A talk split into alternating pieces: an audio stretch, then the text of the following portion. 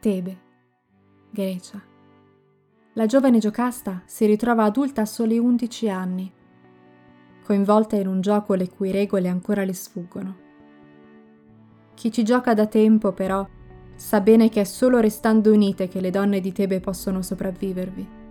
Giocasta, Aspasia, Merope, Antigone, Ismene, donne forti in lotta con un mondo a loro ostile e un destino già scritto che oltre la settima porta aspetta.